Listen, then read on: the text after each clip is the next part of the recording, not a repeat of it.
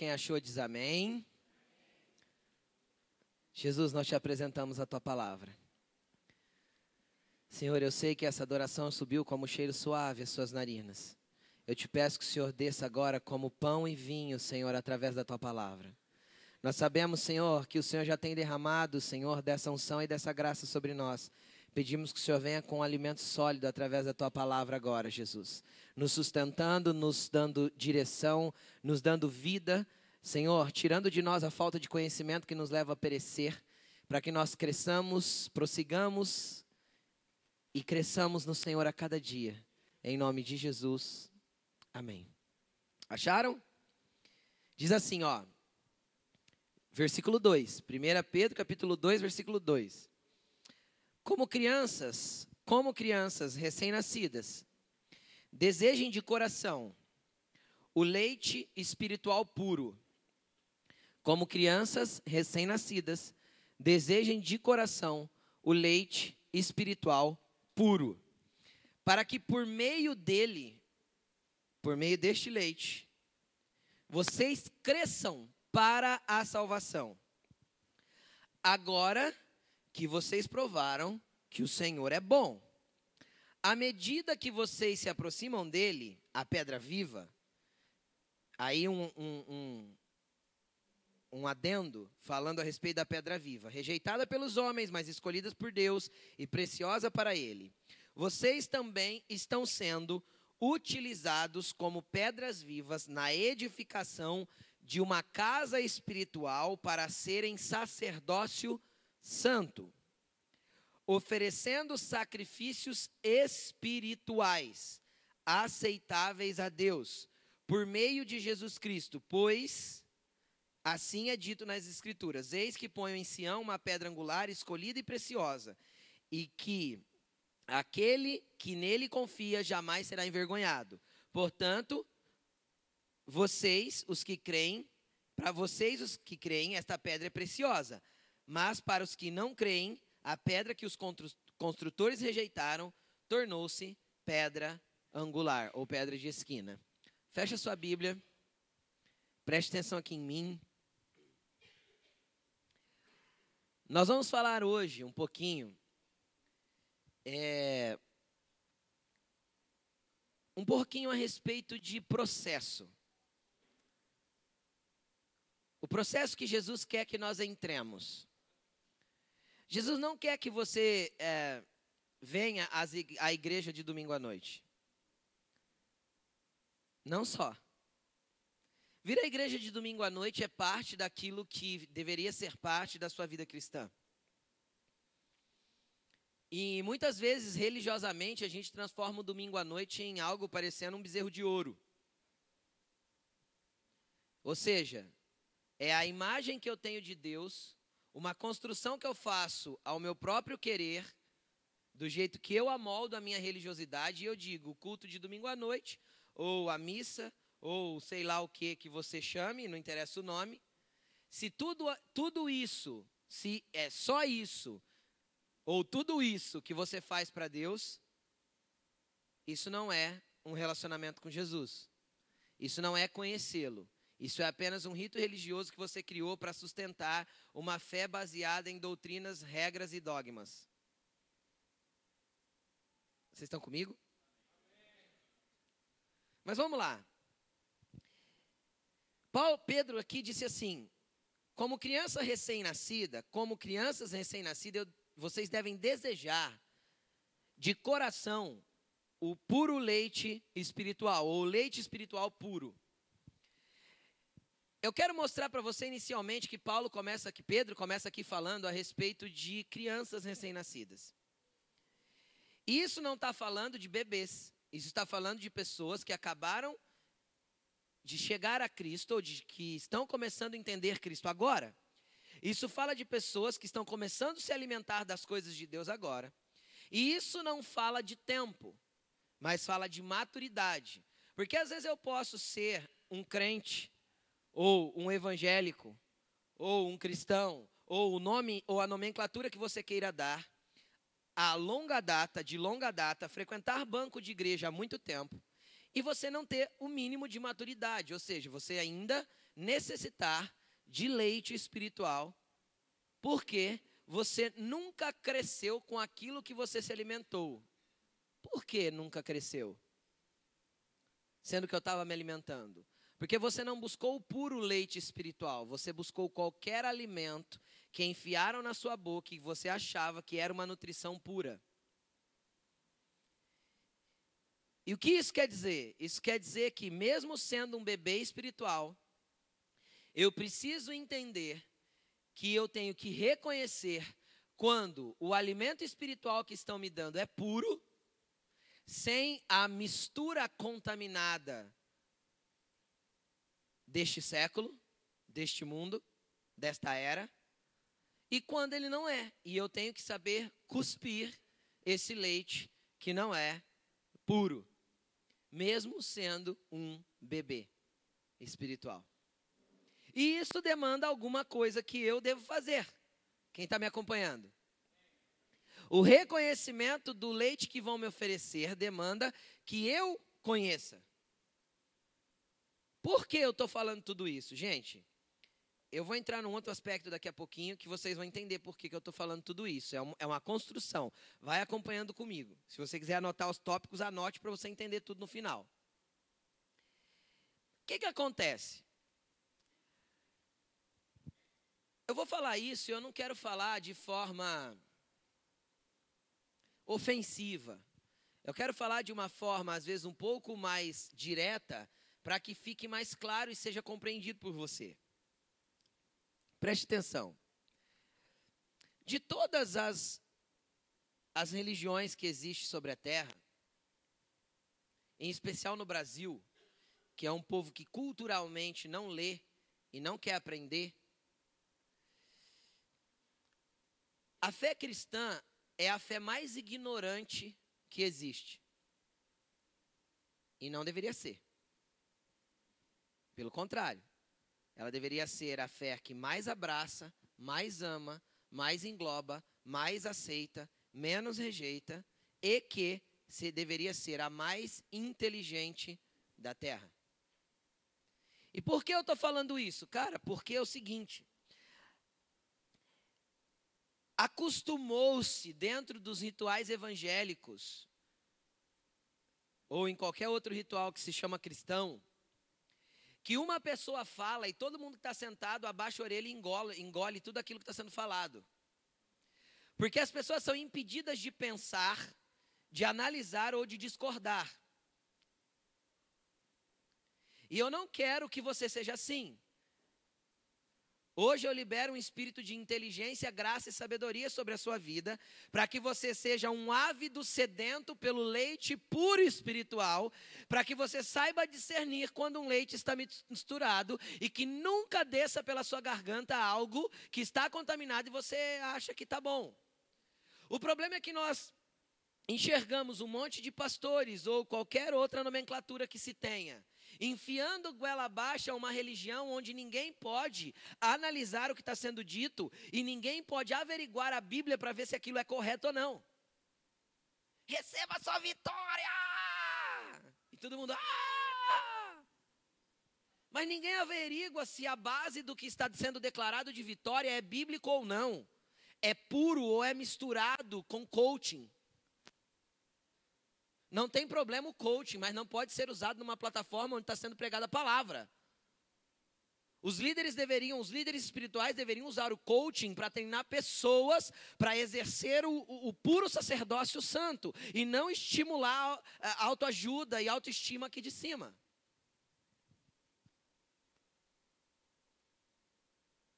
E eu não estou falando mal se tem algum coaching em nosso meio. Eu estou falando que muitas plataformas que deveriam estar sendo pregado puro leite espiritual transformou-se em base de coaching, em base de psicologia e esqueceu-se a palavra. Não que a psicologia seja ruim. Muita coisa boa existe lá, porque psique é a palavra alma no grego, é o que na nossa Bíblia está escrito como alma para nós. É o estudo da alma das facetas do ser humano. Isso é bom, desde que isso não se torne ponto central da nossa pregação, desde que isso não seja aquilo que eu, as pessoas forçam goela abaixo de todo mundo. disfarçado de cristianismo. Vocês estão me acompanhando? Então, o que, que eu gostaria muito e o que, que eu quero te instigar hoje? A ter sede e fome. Porque mesmo uma criança recém-nascida sabe chorar para pedir mamar. Mesmo um bebê recém-nascido tem fome, tem sede e não tem como não dar o que ele quer. O problema é que nós fomos roubados na nossa sede, roubados da nossa fome das coisas de Deus. Então, toda a fome que eu tenho, uma vez por semana, sentar numa cadeira e ouvir o pastor falando. O resto da semana eu esqueço a Bíblia, o resto da semana eu esqueço a oração, o resto da semana eu esqueço tudo. E aí, com isso, nós criamos uma massa manipulada que não sabe discernir entre o que é certo e o que é errado, entre o que é puro e impuro, e, e entre o que é alimento e o que é lixo. E é isso que os púlpitos têm servido hoje. Mistura o alimento com o lixo e serve. E as pessoas amam. Por quê? Porque não querem ser transformadas nem confrontadas pela palavra, querem ser, ter sua alma e seu ego satisfeito e massageado até mais uma semana. Cara, Jesus não te chamou para isso, tá bom? Pelo amor de Deus, Jesus quer que você tenha conhecimento, porque por falta de conhecimento o povo dele perece. Sabe o que eu acho engraçado? Pega uma criança recém-nascida que quer colo e deixa ela no berço ou no carrinho. Berra até conseguir o colo. Só que os recém-nascidos espirituais não vão para o colo de Deus no quarto. Nem o colo buscam. Não sentem falta do colo de Jesus, não sentem falta do abraço de Jesus, não sentem falta do cheiro de Jesus. E um bebê sente falta de tudo isso. E se a comparação, a analogia é com um bebê, com uma criança recém-nascida, eu tenho que ver as características que ela tem. Mas, pastor, eu acabei de comer, comecei a vir na igreja agora, o que eu faço? Separa um tempo do teu dia para estar com Jesus todos os dias. Quanto tempo, pastor? Aquilo que você puder e achar que Jesus merece. Você para para estar com ele. O que eu faço lá? Fale o que você tiver para falar. Quando você não tiver mais nada para falar, fique lá. Espere ele falar com você. Fala para ele, Jesus, eu não tenho mais nada para falar, vou ficar aqui no seu colo. Eu quero sentir seu cheiro, o teu abraço e o teu calor. Leia a palavra. E se você se considera uma criança recém-nascida, você é novo na fé, está te faltando conhecimento, leia o Novo Testamento. E eu não estou falando para você, velhão de crente, que já faz 30 anos que você vem aqui e nunca leu a Bíblia. Porque você também é um bebê e está achando que é gente grande. Você é aquele, aquela criança de 10 anos que acha que é o dono do mundo e sabe tudo, mais que o pai, mais que a mãe, mais que o planeta todo. Como todo pré-adolescente. Eu não estou falando para você, você tem que voltar para a palavra, voltar para o quartinho, voltar para o seu primeiro amor. Você tem que fazer uma conversão e se converter de novo. Literalmente, conversão. Sair desse estado religioso que você vive de frequentar a igreja há tempos e nunca mudar. Cara, se você está sentado no banco de uma igreja há dois ou três anos e a tua vida não mudou em nada, você não conheceu Jesus. Porque Jesus é tão grande, tão grande, tão grande, que não tem como sair de um encontro com ele do mesmo jeito que eu cheguei. É o exemplo que o Vitor costuma dar. Se você for atravessar a Morchidion, se uma carreta te atropelar, você sai do mesmo jeito desse encontro? Então, Jesus é essa carreta passando por cima de você, mudando tudo, toda a estrutura da sua vida, para que você se torne a exatidão do que Ele quer que você seja. Agora, se você frequenta, frequenta, frequenta a igreja, você nunca procurou nem o puro leite, você nunca saiu da sua infantilidade, da sua meninice, você nunca foi se alimentar daquilo que é verdadeiro, você nunca buscou conhecer o que é o verdadeiro puro e puro leite de Deus. Nunca procurou. Sabe por quê? Porque você nunca vasculhou a palavra. Você nunca abriu em Mateus e leu até Apocalipse. Nunca. E não tem como você conhecer Jesus sem conhecer as Escrituras. E não tem como você conhecer Jesus sem conhecer a, a, a, a palavra. E não tem como você conhecer Jesus sem ir para o quarto. Orar todos os dias, se relacionar com Ele todos os dias. E eu vou falar isso aqui até a minha língua da cãibra. Como não vai dar, eu vou, não vou parar de falar. Sem quartinho você não vai chegar em lugar nenhum, sem lugar secreto, querido. Você vai continuar sendo esse crente meia-boca, ralé, superficial que você é até aqui. E você que está chegando em Jesus agora, deixa eu te explicar uma coisa. Não seja como a maioria. Jesus te chamou para ser diferente. Jesus te chamou para conhecer o leite que você está bebendo. Jesus te chamou para conhecer a palavra dele. Comece a ler. Se você começou a andar com Jesus agora, e se você é um católico e está aqui no nosso meio, e, e, e, você decidiu que você quer continuar frequentando a igreja católica, cate a sua Bíblia e comece a ler. Aquela é uma sua lá. Comece a ler e comece a confrontar os dogmas que são ensinados, tanto na igreja católica como na, na evangélica, que se encheu de dogmas também, e comece a confrontar com a Bíblia. Porque a Bíblia é a verdadeira palavra de Deus.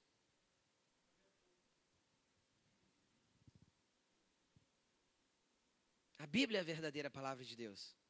Comece a confrontar. Se existe isso, está sendo ensinado isso, onde está isso na palavra? Como a Bíblia ensina? O que ela diz? Pense, leia, alimente-se, seja inteligente. Entenda uma coisa, querido. O ser humano, naturalmente, eu vou falar uma coisa agora que você pode falar assim: ah, não é verdade. É. O ser humano, naturalmente, ele é emburrecido dia após dia. Nós passamos por um processo natural de emburrecimento. Credo, pastor? É. Por favor, alguém que estudou há mais de 20 anos, por favor, pode pegar uma caneta e um papel e, fazer a fórmula de Bhaskara para mim aqui, exceto se você for professor de matemática ou trabalhar em alguma área de engenharia. Você não, porque você ainda deve saber que você usa.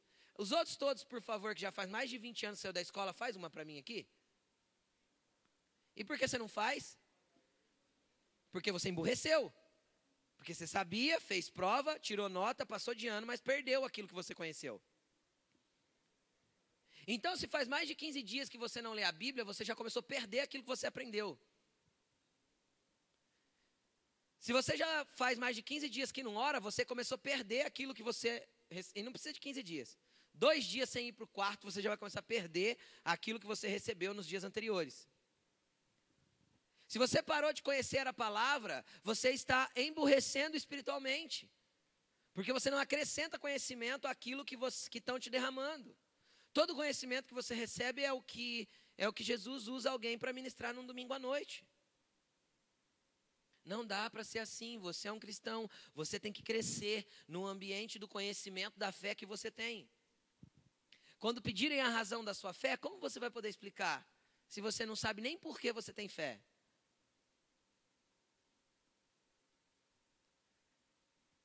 Eu profetizo uma igreja sábia, inteligente e sedenta que quando tira o leite dela, ela chora. Porque só quem é criado com leite, querido, vai poder comer feijoada no futuro. Entendeu? Espiritualmente, entendeu a analogia espiritual? Você não consegue selecionar o leite, querido. O que, que você vai comer de alimento sólido depois? Aí vai engolir de tudo, se perder, entrar num monte de conceito filosófico. Querido, entenda uma coisa. A teologia que é ensinada hoje nas faculdades está mais enraizada de filosofia grega, de, de Sócrates, Platão e, e tantos outros, do que de Bíblia. Isso é uma verdade. E nós não temos que nos envolver com o sistema gregoriano, nós somos do sistema de Sião. nós somos das regiões celestiais. Amém? Sião é a nossa origem. Amém, gente? Sabe o que eu acho interessante? Qualquer pessoa que procura qualquer religião, a primeira coisa que ele vai fazer é ler e tentar entender na onde ele está entrando. E aí as pessoas vêm na igreja evangélica e começam a andar com Jesus porque ela sentiu um arrepio. Ela acha que ela não precisa vasculhar mais nada. Ah, eu senti Deus lá. Você pode sentir Deus aqui, eu tenho certeza que você já sentiu ou ainda vai sentir hoje. Mas isso não tira de você buscar o puro leite, o relacionamento com Jesus. Agora, por que que Pedro falou isso? Olha aqui que interessante. Vocês devem, como crianças recém-nascidas, desejar de coração o puro leite espiritual. Para quê? Para que, por meio dele, vocês cresçam para salvação. Agora eu quero abrir um parênteses aqui. Se é para mim crescer para a salvação, eu não sei se vocês lembram de domingo passado, mas domingo passado eu preguei 1 Coríntios capítulo 15. E eu falei um pouco de ressurreição dos mortos, um pouquinho da volta de Cristo. E, e eu falei que eu entrar num ambiente de governo com Jesus não é o mesmo que eu ser salvo. Por quê? Porque pela graça você é salvo, isso não vem de você, é um dom de Deus. Não é por nada que você faça para que você não possa se gloriar diante de Deus. Amém? Lembram desse versículo? Nada que eu faça pode garantir minha salvação, porque Jesus já fez tudo que tinha que ser feito para eu ser salvo.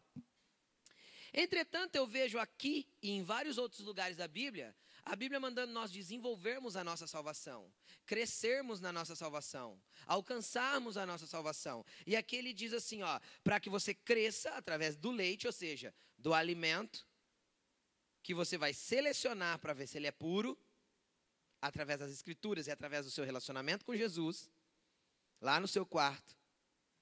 Você cresça nesse alimento para a salvação. Agora eu quero fazer uma pergunta para você. E eu quero que você responda para você mesmo. Você é salvo, está sendo salvo ou será salvo? Você é salvo, está sendo salvo ou será salvo? Deu um nó agora, né? Os três. Os três. Por que os três? Porque cada um atende uma parte de quem somos. Vou explicar para você. Nós somos um, um, ser que a teologia chama de tricotômico. A psicologia dá outro nome, eu não lembro agora, mas tem o nome. São três em um. Por que nós somos três em um? Porque Deus é três em um. Amém? Porque toda a estrutura espiritual é desenvolvida em três pilares: tanto a maligna como a do Senhor. Não vou entrar nesse mérito agora, que é muito longo. Nós somos um ser três, tricotômico, três em um. Nós somos uma alma que temos um espírito e moramos num corpo. Amém? O que é o teu espírito? É aquilo que te conecta a Deus e é o teu fôlego de vida, aquilo que te dá vida. Esse é o teu espírito. Esse dia que você morrer vai voltar para Deus porque foi ele que deu. Acabou. Tira ali os espíritos, o espírito e eles morrem, está escrito na palavra. O pó volta à terra, porque de lá veio, e o Espírito volta a Deus, porque Deus deu. Aí Jesus vem falando assim em Mateus capítulo 5: Olha, não temam aqueles que matam o corpo, temei aquele que pode lançar no inferno tanta alma quanto o corpo. Os dois, alma e corpo. A alma no dia da morte e o corpo no dia da ressurreição. Então nós somos três. Nós temos um espírito, que é aquilo que nos conecta a Deus. Nós temos uma alma. O que é a nossa alma? O centro de nossa razão, emoção, sentimentos, intelecto, psique, chame do jeito que você quiser. É a essência de quem você é. E nós temos um corpo, que é uma casa, uma habitação que a Bíblia chama de temporária. E que ela será revestida de imortalidade no dia do nosso Senhor Jesus Cristo. Para viver a eternidade. Então, eu sou salvo, Estou sendo salvo ou serei salvo? Os três. Eu sou salvo no meu espírito, porque a partir do momento que eu recebi a salvação e aceitei Cristo, eu tenho um espírito recriado. Um espírito livre para adorar a Deus e que se conecta com Deus, assim como Jesus disse: Importa que os que me adorem, adorem em espírito e em verdade. Então eu tenho um espírito que se conecta com Deus. Por quê? Porque a palavra de Deus é viva e eficaz e penetra até o ponto de dividir alma e espírito. Ou seja, antes de você conhecer a Cristo, ou antes de você se render a Ele, deixar Ele te transformar, o pecado te dominava e todos os anseios da sua alma sufocavam ou adormeciam o teu espírito. Você tinha um espírito que te gera vida, mas ele não conseguia se conectar com Deus. Por quê? Porque os anseios e, e os desejos da alma e o pecado sufocava tudo que é Deus dentro de você. Tudo que é de Deus dentro de você, tudo que é tentativa de se conectar a Deus. Ou, numa proposta satânica, ele sempre sugeriu caminhos que não te levam a Deus, porque só tem um que te leva a Deus. E esse caminho não é uma religião, esse caminho é uma pessoa. Jesus Cristo, Yeshua Hamashia, ele disse dele mesmo: Eu sou o caminho, eu sou a verdade, eu sou a vida. Ninguém vai ao Pai a não ser por mim. Então não é um conceito de regras ou religião ou doutrinas, é Jesus que é o caminho, é Jesus que é a verdade, é Jesus que é a vida, e eu quero que você cada dia seja mais fascinado e apaixonado por ele. Porque é isso que vai te levar para os lugares que ele quer te levar. Então nós somos três: corpo, alma e espírito. Fomos salvos no nosso espírito. Estamos sendo salvos todos os dias na nossa alma. Ou vai falar que você não briga todo dia contra os seus próprios desejos? Vai falar que todo dia você não tem um desejo aí que você sabe que é pecaminoso, que você não pode ceder? Ou você não sabe que você briga todos os dias para não tomar decisões impulsionadas pelo teu coração ou pela tua razão? Jesus não quer tirar a tua razão. Jesus também não quer tirar a tua emoção. Ele te criou com isso, amém? Faz base da estrutura do teu ser. Tá bom? Ele não quer tirar isso de você. Entretanto, ele quer que as suas decisões sejam embasadas nele, no relacionamento com ele e na palavra dele. Então você tem um norte de razão. O norte de razão é a palavra de Deus. Mas tem jeito sem se alimentar dela? Não. Se eu não me alimento dela, automaticamente minha alma não está sendo convertida todos os dias para caminhar para a salvação.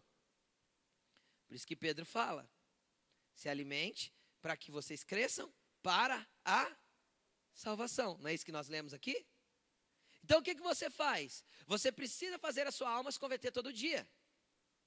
Todo dia a tua alma vai querer pecar, Todo dia a tua alma vai querer falar mal, todo dia a tua alma vai querer criticar, todo dia a tua alma vai querer roubar, vai querer se, se prostituir, vai querer o que ela gosta de fazer. A tua alma anseia por essas coisas. Por isso que Paulo falou assim, ó. Porque o espírito milita contra a carne e a carne contra o espírito. E quem está no meio? A alma. Então vem uma guerra, e essa guerra sou eu. Eu sou o meu principal inimigo. Porque eu sou minha alma. E minha alma é meu principal inimigo, porque ela deseja aquilo que não é Deus. Vocês estão me acompanhando? Quem já sentiu que a sua alma desejou coisas que não era de Deus? Levanta a mão. Nossa, como tem gente santa aqui, só vocês que ergueram a mão.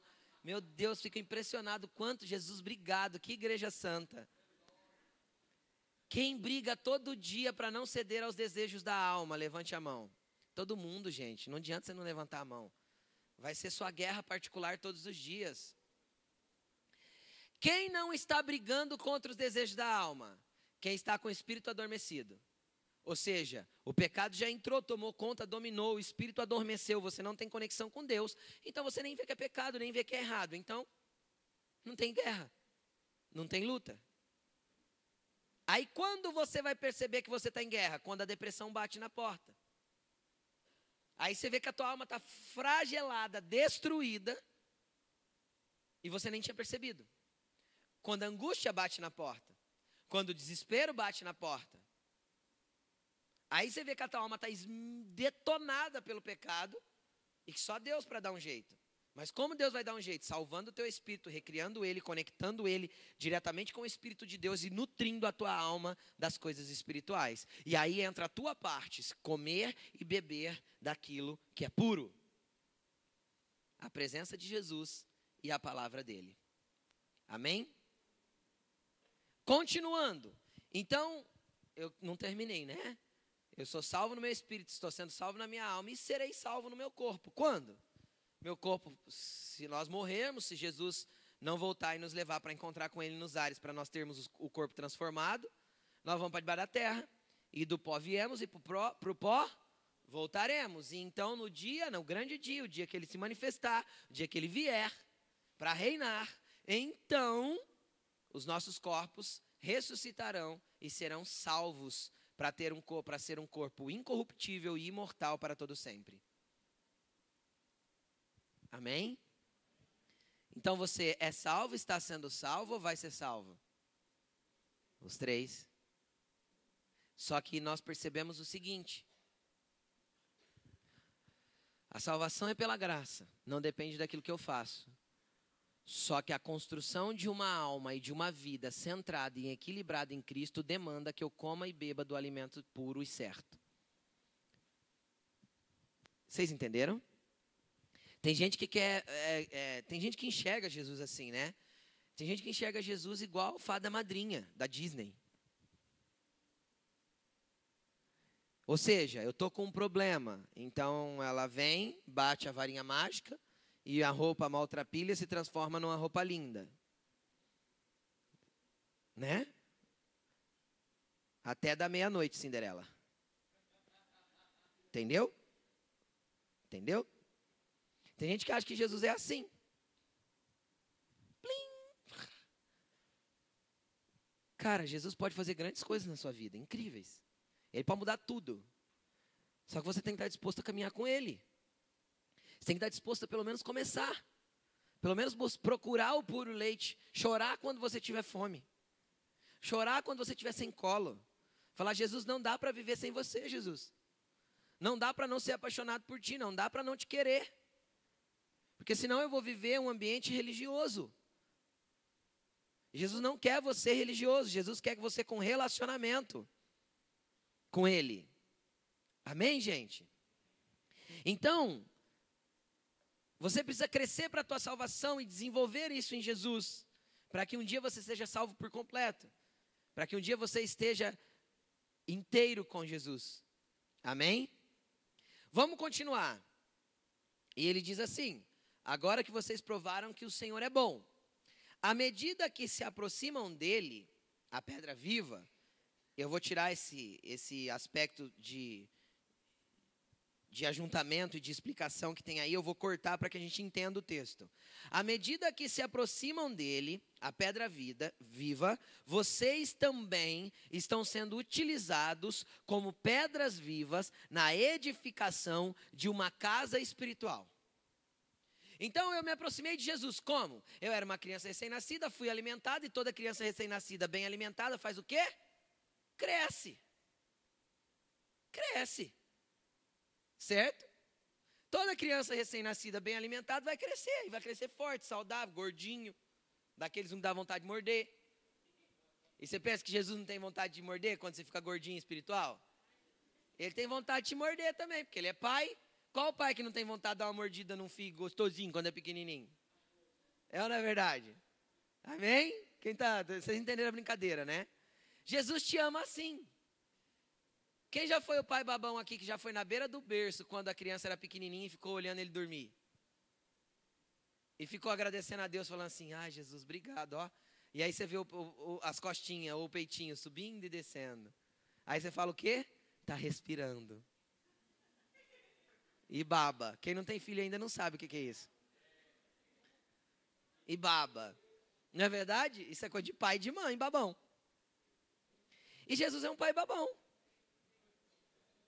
Quando você é bem nutrido, bem alimentado, porque você se esforçou, chorou bastante, correu pro pé dele, foi pro colo dele, cheirou o cheiro dele, falou: Jesus, agora eu estou pertinho, agora eu quero ir com o Senhor. Mesmo que você não entenda nada dele. Pega uma criança recém-nascida e fala assim para ela: Mostra sua mãe para mim, por favor. O que, que ela vai fazer? Só isso. Certo? Mesmo que você não saiba dizer nada para Jesus, que as suas palavras não expressam a realidade de quem Ele é, mesmo que as suas palavras não consigam mostrar o que você sente por Ele, mesmo que o teu entendimento seja limitado de quem Ele é, sinta o cheiro dele. Vai para o colo dele, fala, Jesus, eu quero seu colo. Não estou entendendo nada, não sei quem o Senhor é direito, estou começando a ler a sua Bíblia, a palavra que norteia quem o Senhor é agora, mas eu quero sentir teu cheiro. Aí ele vai te nutrir com o puro leite espiritual e você vai ficar gordinho e ele vai te beijar, te macetar e te abraçar de tanto que ele te ama. De tanto que ele te ama. É assim que Jesus te ama. E às vezes você nunca entendeu esse amor. E aí ele fala: depois que você passa dessa etapa, isso aqui é um processo. Lembra que eu falei que hoje a palavra é sobre processo? Ele fala assim: à medida que vocês se aproximam dele, está falando de relacionamento a aproximação de Jesus, sentir o cheiro, o calor, o beijo, conhecê-lo através do conhecimento da palavra, se aproximar dele, que é a pedra viva, então vocês estarão sendo utilizados como pedras vivas na edificação de uma casa espiritual. Preste atenção aqui partir do momento que você cresceu um pouquinho em Jesus, ele vai te, te transformar num tijolo, oh, perdão, numa pedra. E por que não num tijolo? Porque tijolo é feito em linha de produção e é todo mundo igual. Entendeu? Jesus não quer que você fale sempre igual. Entendeu? Eu oro para que se levante pregadores poderosos nesta casa. E libero isso sobre a sua vida. E que em nome de Jesus não preguem igual eu. Porque isso seria roubo de identidade. Ou imitação. Não é mesmo, irmão? Não pode falar todo mundo igual. Porque isso é cópia. Não é legítimo.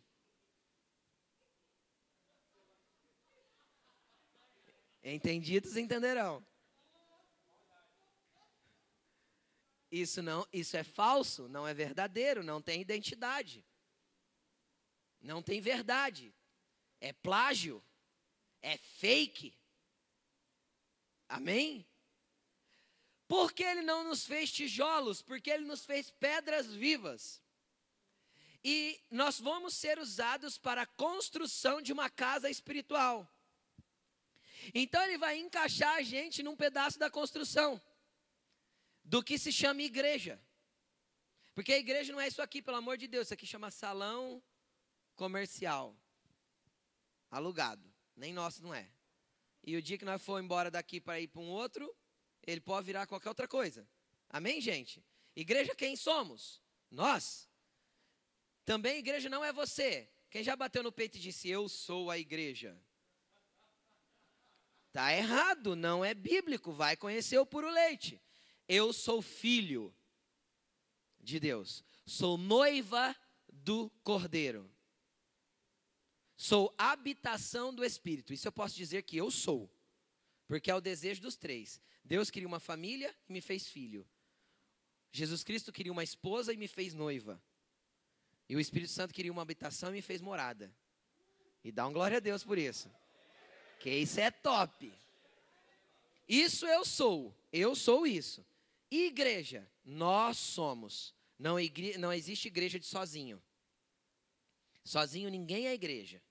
Juntos nós somos igreja. Por quê? Porque dentro da igreja eu vou ser uma pedra na edificação de uma casa. E isso não está falando da igreja universal, global, da igreja de Cristo como um todo. Está falando da edificação de uma casa espiritual. Uma casa local. Você vai ser encaixado como uma pedra na construção de um local, de uma igreja local, de uma casa local, de uma casa espiritual que abriga novos filhos, novos bebês. É uma proteção para os recém-nascidos que estão chegando.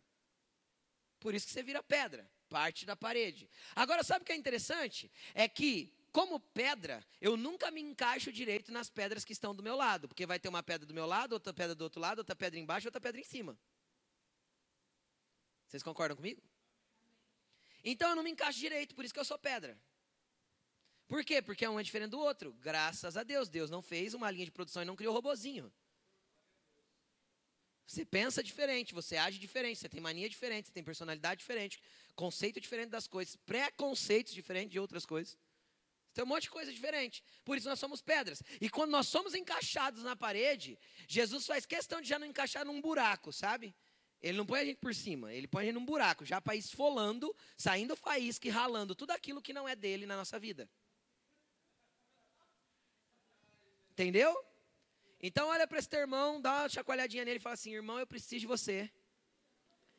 Porque você é a pedra que está do meu lado, que vai ajudar a tirar as arestas que não prestam em mim.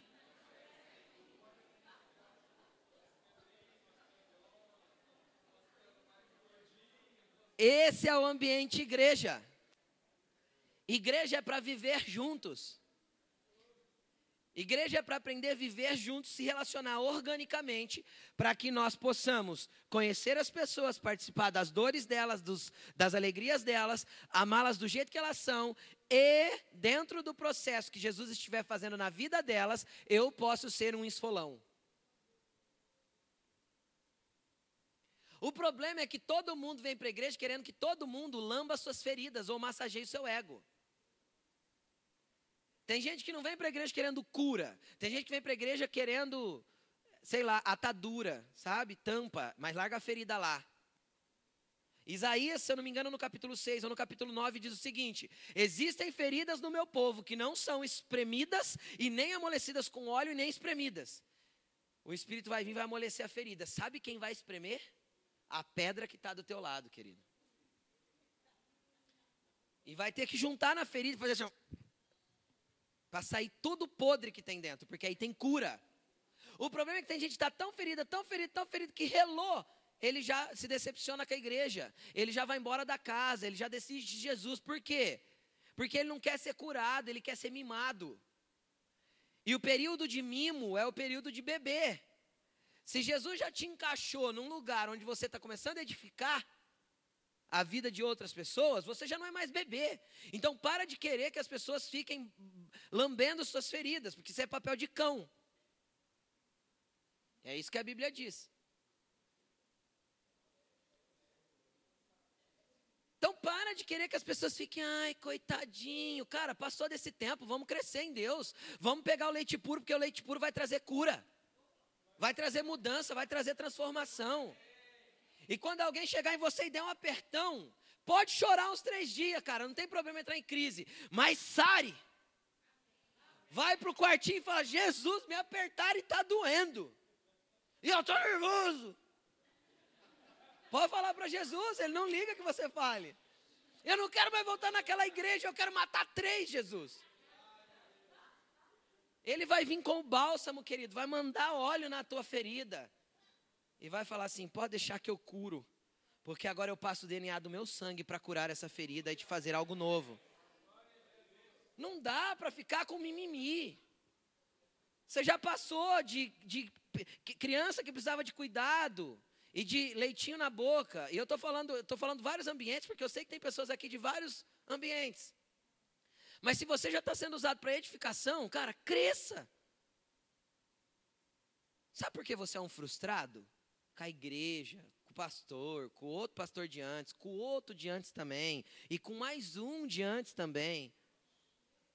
Sabe por que você tem tanta frustração na tua vida? Porque você criou um monte de expectativa que ninguém podia atender. Você quis que todo mundo ficasse te mimando, e graças a Deus aqui não é uma casa de mimo. É uma casa de paternidade. E casa de pais, a gente mima quando deve mimar e bate quando precisa bater. Entenderam? Então, toda frustração, ela tem como base uma expectativa não atendida. Ninguém se frustra se não criou expectativa. Aí você espera do pastor um super-herói. Ele tem que ser onisciente. Eu não estou falando para me defender, não. Estou falando que é a realidade. Ele tem que ser onisciente, onipresente e onipotente. Não é. É. Tem três aniversários no mesmo dia. Ele tem que comparecer nos três, senão o pastor fez pouco caso. E tem que ser muito rico também, que tem que levar presente para os três. É a realidade. E as pessoas criam uma expectativa que não dá para atender. E não é só sobre a minha vida, não. Às vezes a pessoa chega num gari, foi lá, as pessoas recepcionaram legal, tal, pá, e ele gostou e ficou e começou a andar, tá legal, tá bom. Legal, você já se envolveu no lugar top da igreja. Desenvolvimento de vida orgânica, relacionamento. Conhecendo uns aos outros, compartilhando das dificuldades, das dores, das amizades. É o lugar, é o lugar na onde você deveria entrar para começar a ir numa igreja que é o, a célula, o pequeno grupo, no nosso, é os gari, no nosso caso é o Gari. É o lugar top de ir. E vai ficar cada dia mais top, porque nós estamos trabalhando bastante em cima disso.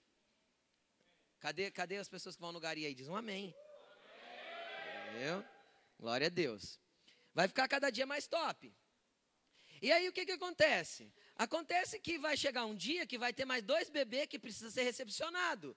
E você que está chegando agora já não vai ser mais aquele que está sendo paparicado como um bebê. Você já vai ser o que vai dar suporte, vai ser uma pedrinha na edificação de uma casa. Aí é hora de começar a crescer. Mudou o ambiente, mudou o lugar, mudou aquilo que Deus tem para você, mudou onde Deus quer te levar. Amém? Vocês estão comigo? Então nós vamos ser colocados como pedras vivas. Agora, sabe qual é o problema da pedra viva? É o mesmo problema do sacrifício vivo de Romanos 12. Rogo-vos, pois, irmãos, que apresenteis os vossos corpos como sacrifício santo, vivo e agradável a Deus. Não é isso? Peraí. Se eu sou uma pedra viva, quer dizer que eu posso pular da parede a qualquer momento. A primeira vez que me apertaram que eu não gostei, o que, que eu faço? Pulo da parede. E eu já falei isso para pessoas aqui. Teve uma pessoa uma vez, bastante tempo atrás, me procurou porque tinha acontecido um problema na igreja, em, dentro do ambiente ministerial. Ah, eu vou sair da igreja porque. Deixei a pessoa falar. Falei, olha, deixa eu te explicar. A igreja que você saiu, você saiu porque aconteceu esse problema, não foi? Foi. E a outra anterior, você saiu porque aconteceu a mesma coisa, não foi? Foi. E a outra, antes? Foi também. Falei, então tá, você quer sair, pode ir, você vai na paz, vai abençoado, vai com Deus, você é nosso amigo, volta quando você quiser. Mas vai acontecer na próxima de novo. E na próxima outra vez. Sabe por quê? Porque Jesus está tentando te mudar, te moldar, e você não está deixando. Você quer continuar sendo igual. Agora decide. Você quer ser transformado agora e, e resolver o problema e, e colocar as coisas em ordem dentro do teu coração, ou você quer fugir mais uma vez? Tem gente que vive em fuga, né? É a fuga das galinhas. Toda a vida dele é fugindo para que não mude. Qual que era a vida das galinhas? A vida da galinha era planejar a fuga. Não era? Quem já assistiu, quem tem criança sabe do que eu estou falando.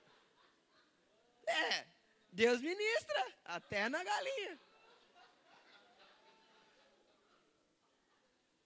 A vida daquelas galinhas era planejar fugir do galinheiro.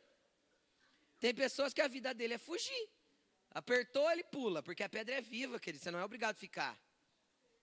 Só que quanto mais tempo você está na parede, mais alto vai ser a edificação, mais pressionado você vai estar. Tá. Esse é o processo. E aí o que, que você faz? Deixa queimar, deixa queimar. Até que não sobre nada de mim, sobre só o Senhor na minha vida. Porque Ele é pedra preciosa. Não é isso que está escrito aqui? Amém? Vamos continuar.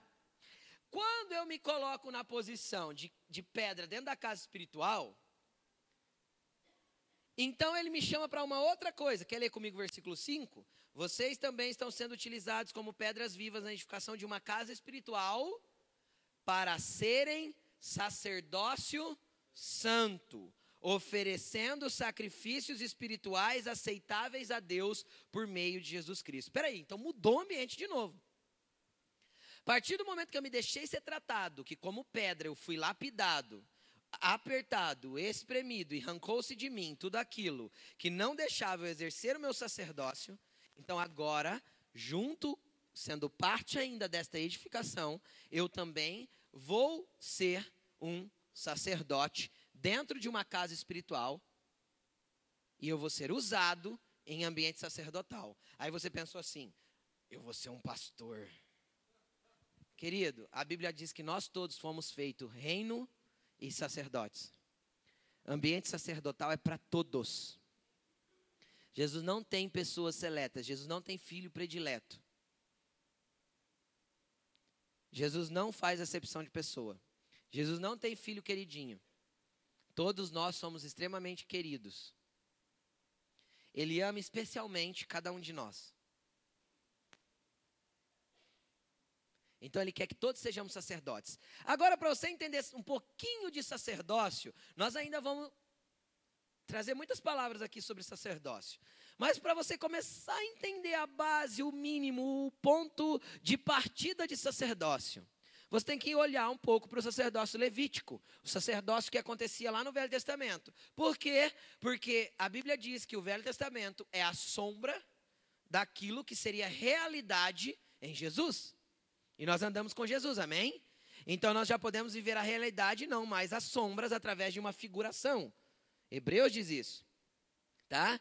Então aí a gente vai entender pelo sacerdócio. E eu quero explicar um pouquinho do que os sacerdotes faziam, do que ele era responsável, para que você faça uma comparação com a sua vida. Primeira coisa que o sacerdote era responsável, de pegar o sacrifício das pessoas e cortar, derramar o sangue em volta do altar e queimar aquele sacrifício em holocausto. Era uma das funções dos sacerdotes. Para quê? Para que as pessoas fossem perdoadas. Porque só o sangue pode perdoar. E aí? E aí você não tem mais essa incumbência como sacerdote. Por quê? Porque o nosso sumo sacerdote Jesus Cristo já fez por nós o que animal nenhum podia fazer. Ele derramou o seu próprio sangue e nos purificou de uma vez por todas do pecado. Então isso não é incumbência sacerdotal sua. Tá, se essa parte foi eliminada porque Jesus já fez o que sobrou para mim. Sobrou que você precisa fazer alguns caminhos. O sacerdote tinha que entrar num lugar chamado lugar santo. Lá dentro tinha três utensílios: o candelabro, a mesa dos pães e o altar de incenso. Depois tinha uma cortina. Se você quiser, põe isso na internet lá no Google, é, modelo do templo ou modelo do tabernáculo. Você vai ver como era. Atrás da cortina tinha a arca da aliança, que, que era a manifestação física da presença de Deus invisível. E o que, que acontece? Acontece que o sacerdote tinha algumas incumbências dentro daquele ambiente. Qual que era a primeira incumbência? Quando ele entrava naquele ambiente, lado esquerdo, candelabro, lâmpadas, manter aquilo aceso 24 horas por dia, todos os dias da semana. Então não podia faltar óleo. Qual que é o teu papel básico como com sacerdócio cristão?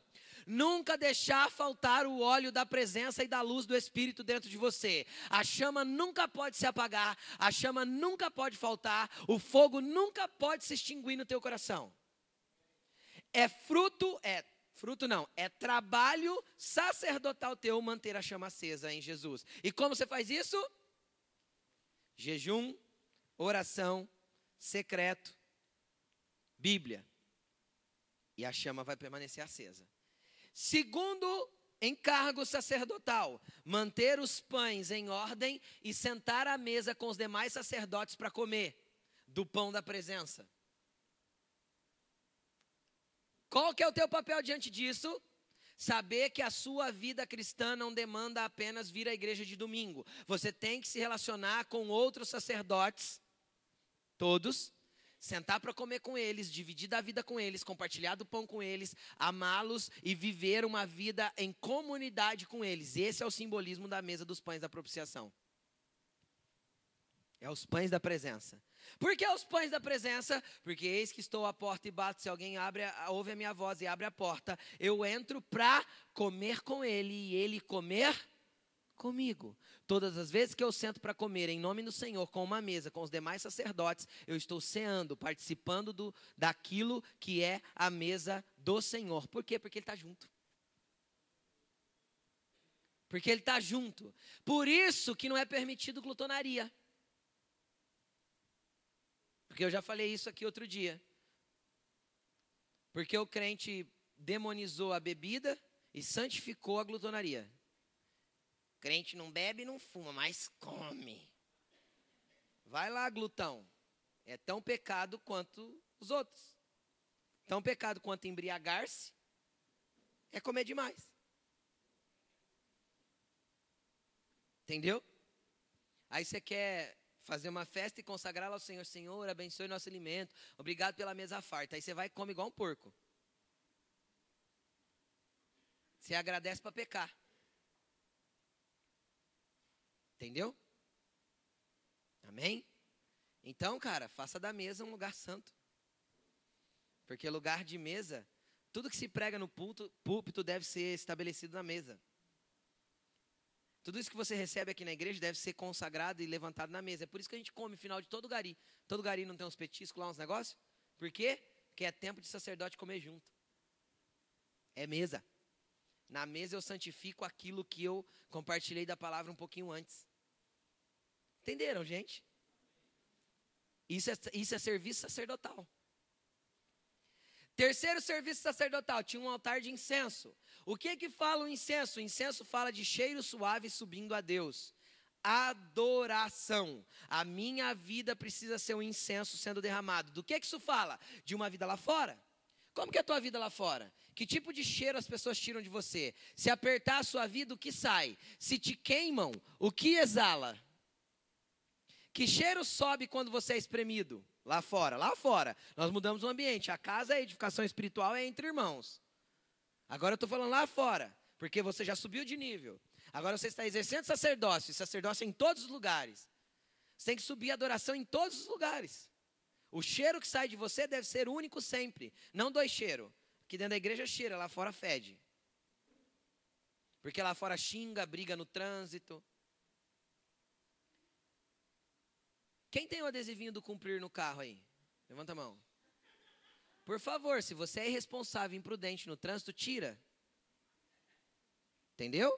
Você passa sinal vermelho, briga com o guarda quando ele te para, acha ruim porque o guarda te parou, tira o adesivo.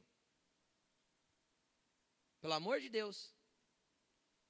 Que quando a coisa aperta, que cheiro sai de você? Sobe a adoração, cheiro de incenso aromático, sobe. Bom, só sobe o que tem no coração. Que a boca fala do que o coração está cheio. Amém? Continuando, última etapa e o mais poderoso lugar do sacerdócio: presença. Atrás do véu ficava a arca da presença. O que, que você encontrava atrás daquele véu? A presença. E o que Jesus fez na cruz? Rasgou o véu, porque já não é mais o sumo sacerdote só que entra, mas ele rasgou o véu como sumo sacerdote para que todos nós, como sacerdócio, pudéssemos entrar na presença dele, confiadamente, a Bíblia diz. E aí o que eu acho na presença dele? Paixão, fogo e glória. Palavra, direção, visão, fé, coragem, ousadia, poder voz, direção, força. É no ambiente de glória sacerdotal que eu encontro tudo isso. Para quê? Para ficar só para mim? Para eu deitar lá no Santo dos Santos e falar assim: uh, chu.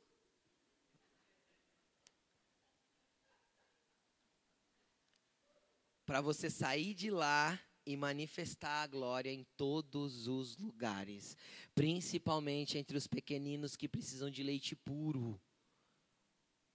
Você vai ajudar a purificar o leite dos pequeninos que estão chegando. Eu não falei que a palavra é de processo? E é lindo porque Pedro conseguiu resumir isso em três versículos, velho.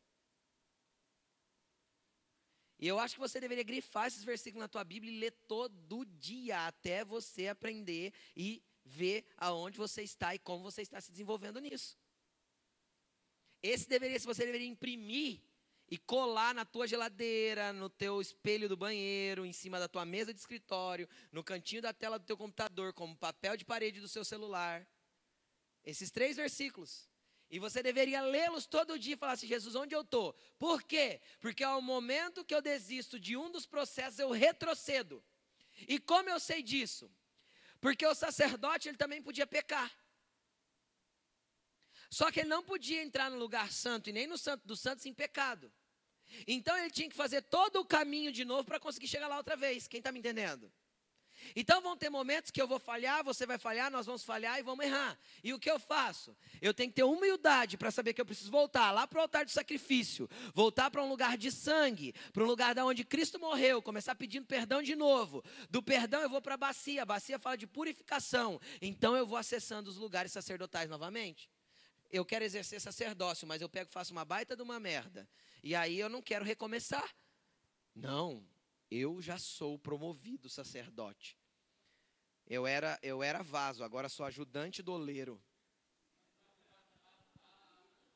E tem. E eu conheço alguns ajudantes de oleiro, se autopromoveram. Ajudante do oleiro. Acham que ajudam Deus. Não, é verdade. Deus não precisa de ajuda. Eu careço da ajuda dele, você carece, amém? Então, gente, é um processo, eu acho que você deveria mergulhar nele. Eu sei que foi uma palavra de muito, muito entendimento hoje, mas isso é bom, é pão. Porque o vinho nós bebemos na hora da adoração. Não é? Então agora é pão, para você ter sustento e saber como usar direito aquilo que você está recebendo. Eu quero conduzir você em mais uma oração, coloque-se de pé.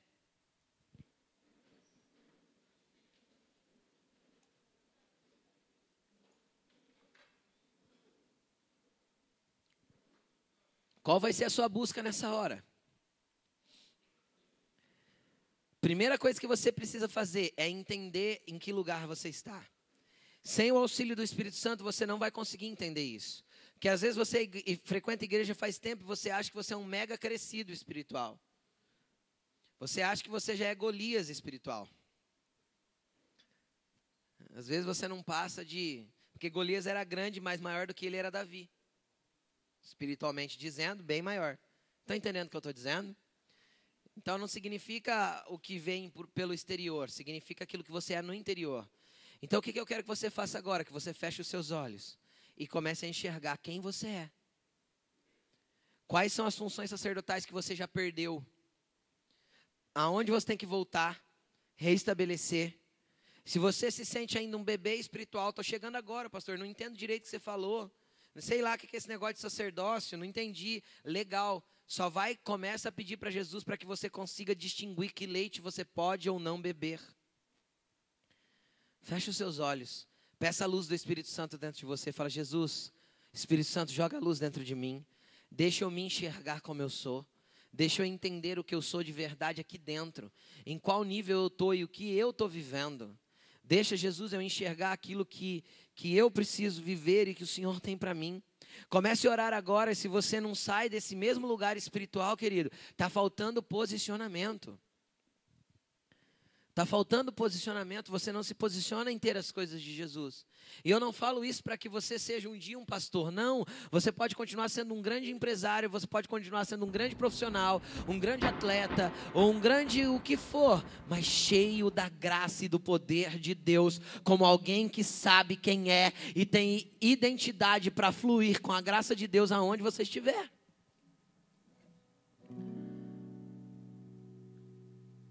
Querido, também não tem como ser pedra sem casa. Tem gente que acha que vai andar sozinho e vai crescer. Querido, quem anda sozinho é perdido. É sem direção. Porque não tem como andar sozinho na caminhada da fé, porque é bíblico. Sem casa, ninguém é parte do edifício.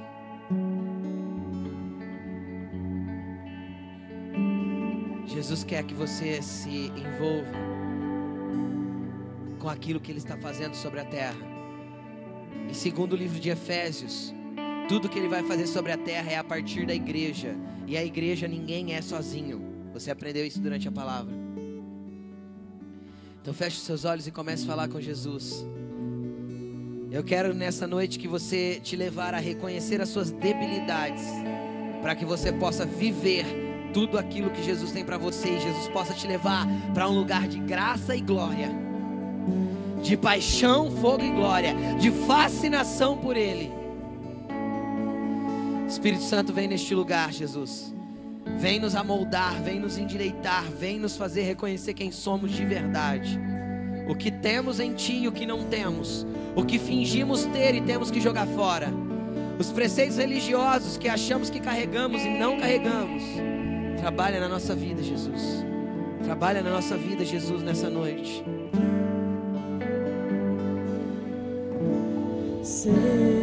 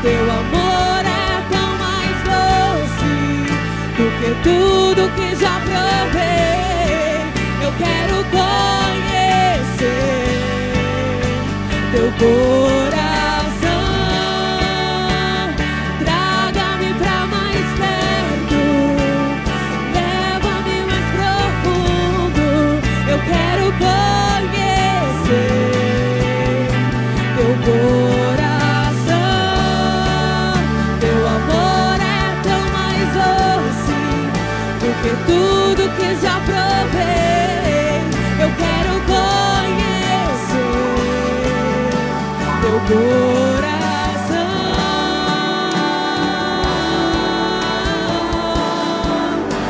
teu coração.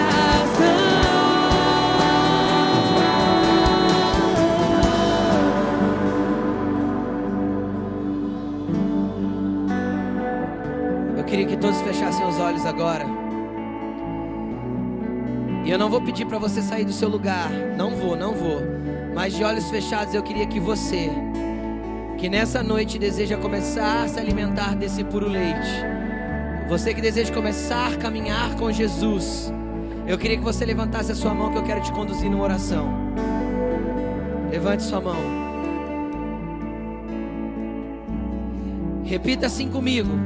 Senhor Jesus, nessa noite eu me entrego a Ti para que eu comece a ser alimentado pelo Senhor e pelo Teu Espírito. Eu quero me alimentar, Jesus, do puro leite espiritual e como um bebê crescer em Tua presença. Até que eu seja aquilo que o Senhor quer que eu seja. Escreva meu nome no livro da vida, Jesus, para que eu seja um filho seu e seja parte seja da Tua construção da tua construção sobre a terra, sobre a terra, em nome de Jesus. em nome de Jesus. Amém. Fica com a mão erguida. Você que está perto dessa pessoa, dê um abraço nela e ore com ela. Fale para ela: olha, eu quero te ajudar a beber desse leite. Dá um abraço nela e fala para ela: eu quero ser alguém que vai ser um auxílio para você, para você beber esse leite. Não deixe ninguém sem abraçar, por favor. As pessoas que estão com a mão erguida, vão até elas e dê um abraço nelas. Grande é Faça isso agora.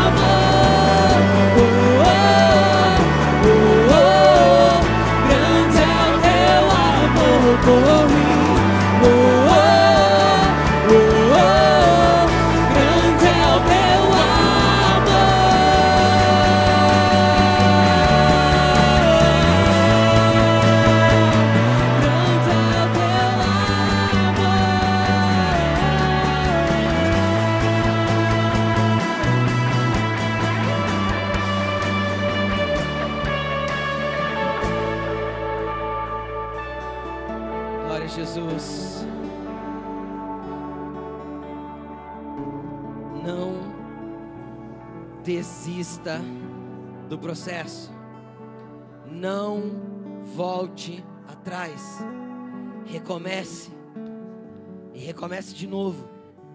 E quantas vezes for necessário. E quando você achar que você não vale nada, entenda que é Satanás mentindo nos seus ouvidos, porque você é amado, desejado e querido do Senhor Jesus. Não desista. Não desista. Jesus funciona. Ele é transformação de vida e é transformação de vida por completo. Só mergulha no processo. Vir à igreja é um complemento de uma estrutura que Jesus quer desenvolver dentro de você. Mergulhe no processo diário. E domingo você vai chegar aqui não porque você precisa de algo, você vai chegar aqui cheio da presença dele para adorá-lo.